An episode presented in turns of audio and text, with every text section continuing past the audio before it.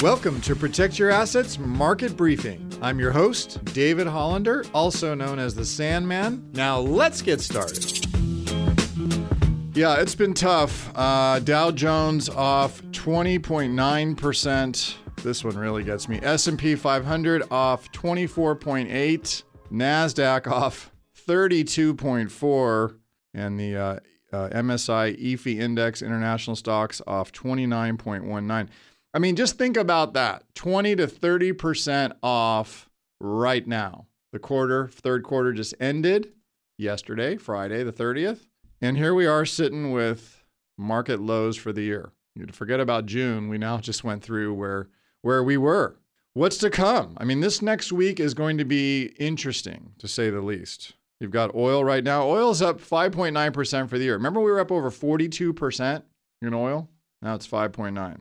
How about bonds? Bonds are off 14.1%. So when you go look at your account and you say, oh gosh, I am down a little bit. Well, how much down are you? And when the rest of people are down over 30% or down over 14% in bonds, how are you doing? Market volatility, it's there. And the S&P 500 as I just mentioned is in bear market territory once again. And so the question right now is how deep will this economic downturn be?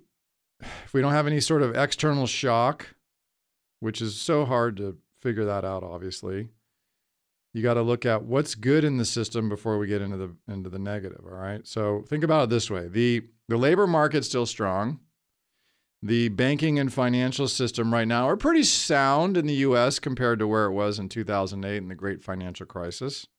Credit markets appear to be orderly right now, and the U.S. economy is cranking along because we don't rely as much as we used to on foreign energy sources. So all that's pretty good. So why are stocks down right now and why did they drop this past week? And what, what's going to happen? So here we go. All right. So as I said, the S&P 500 fell to a fresh yearly low this past week.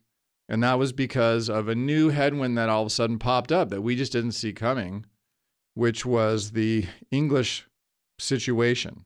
And it was a surprise. You had the uh, government, the new uh, prime minister.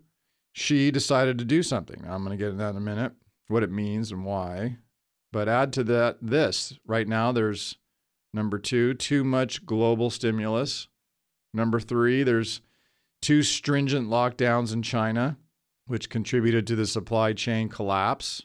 Four, you got too much unemployment compensation which contributed to a tighter labor market, which is what we're seeing right now.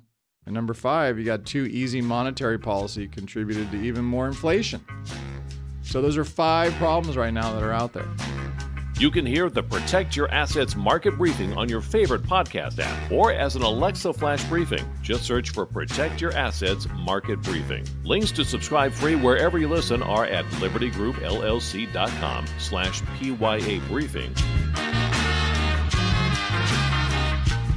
The following program is paid for by Liberty Group, and the views and opinions of the host do not represent those of the station or its ownership. Investment advisory services are offered through Liberty Wealth Management, an SEC registered investment advisor. Legal information provided on the air is not intended to be a substitute for callers hiring their own lawyers to advise them about personal legal matters. The information provided is general financial comment and cannot be relied upon for your specific financial situation. Investing involves risks, including the risk of loss of your investment. Please consult with a financial professional before investing. California Life Agent number 0B48569.